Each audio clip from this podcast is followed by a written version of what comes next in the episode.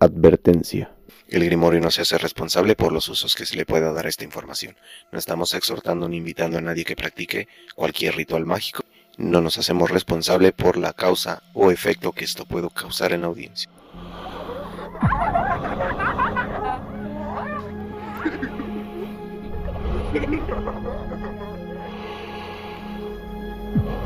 El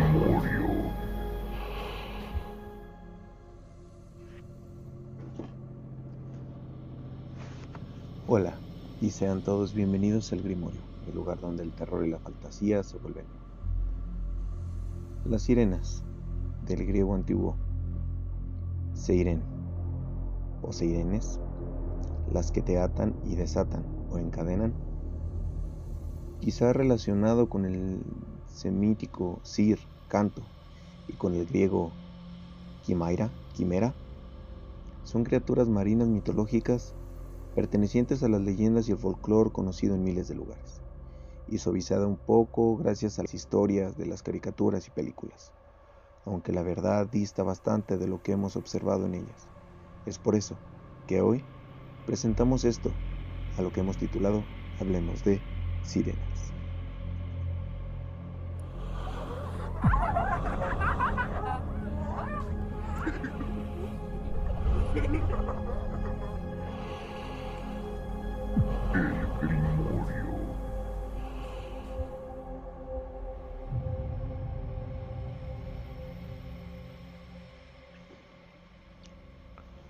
Originalmente, en la antigüedad clásica, se les representaba como seres híbridos con rostro o torso de mujer y cuerpo de ave, similares al Va de la mitología egipcia, que habitaban en una isla rocosa.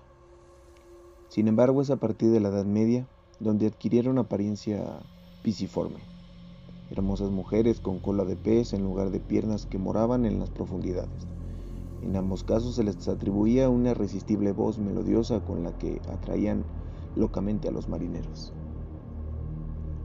Debido a esta doble forma con que se han presentado a lo largo de la historia, muchas lenguas no latinas distinguen a las sirenas clásicas, mujer ave, inglés siren, alemán sirene, de la sirena con cola de pez, en inglés merman, alemán Mergenfrog. En el arco de la mitología clásica, las sirenas son criaturas ligeramente difusas debido al remoto trasfondo de su origen, probablemente ligado al mundo de los muertos. Se trataba de seres con cuerpo de pájaro y rostro o torso de mujer, exactamente parecidas a sus parientes las arpías, poseedoras de una voz musical prodigiosamente atractiva e hipnótica con la que embrujaban a los navegantes que pasaban junto a sus costas y las conducían a la muerte. La tradición les hacía habitar en una isla rocosa del Mediterráneo frente a Sorrento, en el litoral de la Italia meridional, en ocasiones identificada con la isla de Capri. Distintos relatos las hacen descender de los dioses fluviales Aquelo.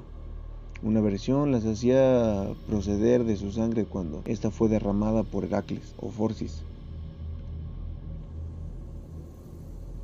sea sin intervención femenina o con la de las medusas, Esterope, Melpomene o Terspícore, relacionadas con el canto y el baile. Su número es también impreciso, contándose entre 2 y 5.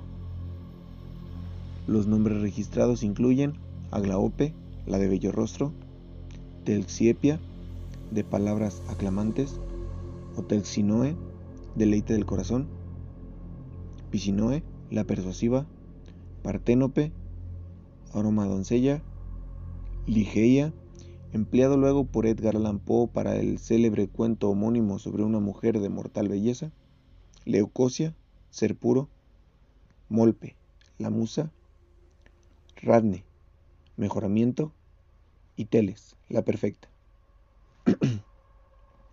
en ocasiones se les atribuye el uso de instrumentos musicales como la flauta o la lira, además de la voz.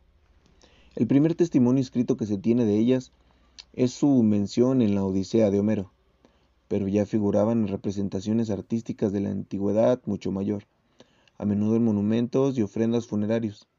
Se presume así su vínculo con el otro mundo, siendo muy plausible que al principio representaran iconográficamente a los espíritus de los difuntos y o que se le considerara encargadas de transportar las armas al Hades, función que posteriormente asumiría el dios Hermes en su papel de psicopompo.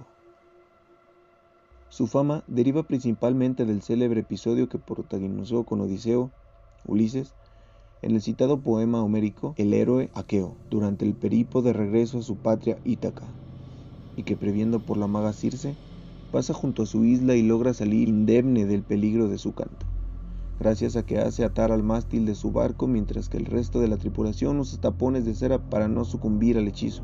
Con todo, las sirenas figuran en otros episodios míticos, muchas veces con reminiscencias de ese anterior papel como deidades tónicas de la otra vida. Algunas versiones narran que acompañaban a Perséfone cuando fue raptada por Hades y que su apariencia bestial fue el castigo impuesto por Demeter por no proteger a su hija del dios del inframundo. En otras, el cuerpo alado es un don de Zeus para permitirles perseguir al raptor. Y aún en otras, es una pena impuesta por Afrodita por resistirse a, la voluptuosidad o por envidia de su gran belleza. También se cuenta que perdieron sus plumas como castigo por retar a las musas a una competición de canto que perdieron, aunque esta anécdota supone obviar su esencia materna. Desde el asentamiento mismo del mito, según esta acepción, es costumbre firmemente aceptar el asumir que las sirenas embelezaban a los marineros para que se estrellaran contra los escolos cercanos y así poder devorarlos. Yacomero describe que las orillas aparecen repletas de huesos humanos. No obstante, nunca se menciona expresamente que el objetivo de estas criaturas sea el asesinato y la, y la antropofagia. Y se detalla que esos huesos aún tienen piel adherida que se pudre al sol. Unido a que, según el texto de la Odisea, el contenido de la canción de las sirenas es la invitación al placer y el conocimiento.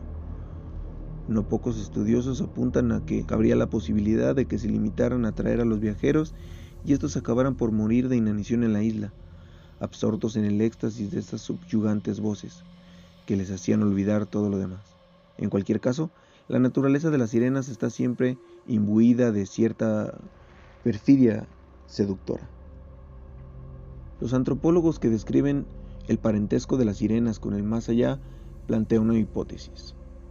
En paralelo con arquetipos de otras culturas, quizá estos seres fueron inicialmente genios que guardaban el paso hacia las puertas de la muerte, puertas que muy bien podrían estar simbólicamente emparentadas con el paso de Esilia y Cardis, al que las sirenas están próximas geográficamente según las fuentes Eurípides, en esa estrofa del coro de Helena, verso 158, las llama Partenicoi Corai, jóvenes doncellas. En este fragmento se apoyan Laurence Kahn Litort y Nicole Loraud para incluirlas dentro de las figuras del más allá, identificándolas con las cantoras de la isla de los bienaventurados descritos por Platón. En cuanto a su desaparición, la versión más extendida es que, cumpliéndose un oráculo de la diosa Gea, cuando Odiseo u Orfeo en el caso de los argonautas se resistió al efecto de sus voces, las sirenas cayeron al mar y se convirtieron en riscos o perecieron. En esta última variante, el cadáver de una de ellas, Parténope, fue arrastrado por las olas hasta tierra firme y en torno a su sepulcro se fundó la actual ciudad de Nápoles. Según el poeta griego Hesiodo, las sirenas habitan la isla llamada Atemosea, rica en flores, donde aguardaban en, en solitario en un prado florido a la espera de divisar las naves para las que entonaban su canto. Según los poetas romanos Virgilio, en la epopeya Eneida, y Ovidio, vivían en los Sirenum Scopuli, o escolos de las sirenas, tras pequeñas islas rocosas. La localización exacta de esta isla ha sido variada, pero siempre dentro de una misma zona. Según la Odisea de Homero, se encuentra entre Ea y el estrecho de Mesina, lugar de morada del monstruo Escila. A menudo ha sido situada en el mar Tirreno, frente a la costa del suroeste de Italia, cerca de la ciudad de Pesto o entre Sorrento y Capri, en ocasiones identificándose con esta, como por ejemplo hizo el ensayista y guionista inglés del siglo XVIII, Joseph Addison. Otras tradiciones apuntan a la isla de Punta del Faro y o la isla de Ligali, cuyo nombre tradicional es Sirenuse y cuyo nombre los galos, hace referencia a la forma de pájaro de estos seres. Todas estas ubicaciones tienen en común el ser lugares rodeados de acantilados y rocas. En Medio Oriente, las primeras historias conocidas sobre sirenas aparecieron en Asiria, antes del 1000 a.C. El hecho de presentarlas con medio cuerpo de, de pez se debe a la leyenda referida por Diodoro Sículo, en el que Derceto ofendió a Venus, y entonces la diosa le inspiró amor hacia un pastor. De este amor nació una niña, Semiramis, que llegaría a ser reina de la, de la Babilonia. Después de nacer su hija, también por obra de Venus, acabó el amor.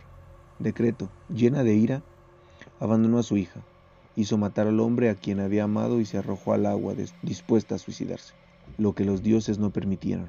Así dio origen a su morfología anfibia. Esta diosa decreto es muy similar a la figura de Atargatis, la diosa siria con forma de sirena a la cual los peces le eran consagrados. La diosa fue adorada en templos en los que había grandes estanques y, puesto que era la deidad que gobernaba los mares, sus sacerdotes solían vender licencias de pesca a los marineros. En las islas británicas, las sirenas se observaron en el folclore británico como presagio de mala suerte. Las sirenas también podían nadar en agua dulce y llegar hasta los ríos y lagos y ahogar a sus víctimas, haciéndoles creer que eran personas que se estaban ahogando.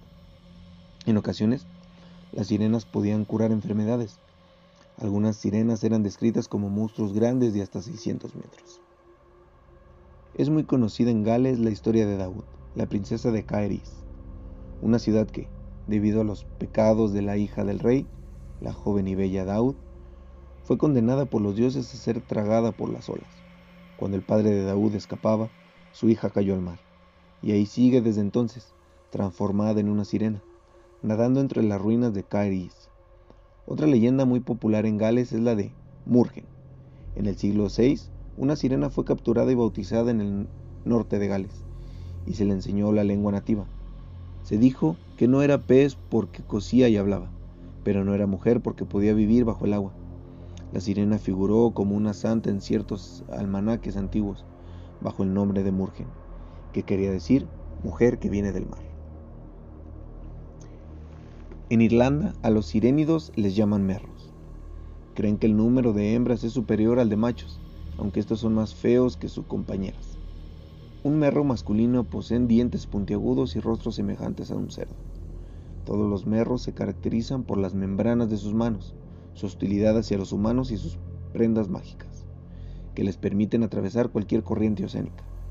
Todo hombre o mujer que le roba la prenda a un merro tiene poder sobre él, y en muchos relatos, varios hombres esconden estas prendas obligándolas a las hembras a casarse con ellos.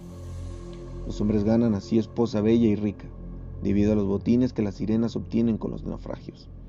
Pero si la esposa merro recupera su prenda, la llamada del mar será tan fuerte que acabará abandonando a sus hijos y a su marido. En la mitología escocesa hay una sirena llamada Caes, o doncella de las olas. La parte inferior de esta sirena es la de un salmón. Se dice que a aquellos que la capturaban les concedía tres deseos si la devolvían al agua. Pero cuando un hombre se enamoró de ella, la mujer salmón lo seduce y lo arrastra a las profundidades. Famosos son también en Escocia los selkis, hadas marinas que en el mar adoptan la forma de una foca, pero al llegar a la tierra se deshacen de sus pieles para tomar forma de mujer. Al igual que con los merros, todo hombre que quiera una esposa selkie solo tiene que robarle la piel de foca. Pero si ella encuentra la piel, volverá al mar por siempre. Los hijos nacidos de la unión de los hombres y selkies tienen membranas que unían los dedos de sus pies o sus manos. En China, en algunos cuentos antiguos, las sirenas son una especie cuyas lágrimas se convierten en perlas preciosas. Las sirenas también pueden tejer un material muy valioso que no solo es ligero, sino también hermoso y transparente. Debido a esto, los pescadores siempre tienen ganas de agarrarlas, pero el canto de las sirenas los dificulta. En otras leyendas chinas, las sirenas son unas criaturas maravillosas, hábiles y versátiles, y estaba mal visto que los pescadores quisieran capturarlas. En la península ibérica, las historias de sirenas también son muy famosas. Hay una gran cantidad de relatos acerca de mujeres pez que seducen a los marinos, aunque en otros, estas ninfas son totalmente benevolentes. Es famosa en Cantabria la historia de Sirenuca, una sirena que antes fue humana. Su madre, harta de que la desobedeciera por ir a acantilados, gritó, permita Dios que te vuelvas pez. Y así sucedió. Desde entonces, alerta con su canto a los marineros de que se acercan peligrosamente a los acantilados. Esta es una de las pocas sirenas benévolas de la mitología europea. En País Vasco son muy populares los seres mitológicos llamados Itzaslaminac, que es un pez que en castellano significa lamias del mar. También se les llama Arreinandereac, mujeres pez. En lugar de piernas o pies palmeados de pacto como toda lamia de las montañas vasco-navarras, poseen una larga cola de pez. Igual que las otras lamias, las Itzaslaminac peinan sus cabellos con peines de oro de los, de los que dependen totalmente. Quien quiera dominarles puede robarles el peine, aunque eso las enfurece, pudiendo ahogar al ladrón o traer mal tiempo a la costa. Sin embargo, no siempre son malas y a veces se enamoran apasionadamente de los marineros que rondan por las costas vascas. En la mitología extrema también hay sirenas, pero estas viven en los ríos, de los que salen para ahogar a los hombres después de seducirlos con sus cantos. Se cree que hay una sirena que nada por las aguas del Tajo en Garrovilla, y otra que cada noche de San Blas sale de la fuente de luna en Usugre para atraer y ahogar a sus víctimas. En la mitología gallega existe la, leyenda de Marina. Esta fue rescatada o, o rescató al duque Don Floirlas del tormentoso mar de la Finisterra. A diferencia de otras, Marina es una sirena buena, totalmente hermosa y se enamora perdidamente de Don Froilas y esta de ella. Los dos tienen un hijo al que llaman Joan por las noches de San Juan y que es el origen del linaje mariño. En la actualidad hay, hay, opiniones acerca de la existencia de estas criaturas mitológicas. Esta diversidad la encontramos en documentales y artículos que aseguran e incluso argumentan su existencia. Un ejemplo es una fantasía en forma de documental televisivo en la, en la cadena Animal Planet de Discovery Channel, Mermaids, de Body Phones, y muchas personas pensaron que eran pruebas de existencia. La tipología de la representación gráfica de las sirenas es variada. Las sirenas de la mitología clásica suelen aparecer en ánforas, cráteres, vasos y espejos, y por regla general son de tratamiento naturalista, hermoso rostro y largos cabellos, que en muchas ocasiones vuelan o esperan sobre las rocas sosteniendo instrumentos musicales o acariciando sus cabellos en actitud coqueta. En el siglo XVI, la actitud más generalizada de las sirenas fue sostener con las manos un espejo y un peine. La cola era un emblema de la prostitución y el espejo, considerado como objeto mágico, era atribuido de la mujer impura y servía para contemplar el rostro de una muerte o el culto del diablo, similitud a la actitud de Afrodita en el mundo clásico. La sirena también implica un símbolo de tiempos de transición de carlestonelas, carnes terrestres o la cuaresma, pescado. Más adelante las sirenas aparecen amamantando a sus crías. La leche de las sirenas era conocida por los alquimistas como una proteína que permitía la creación rápida de los héroes abandonados en agua.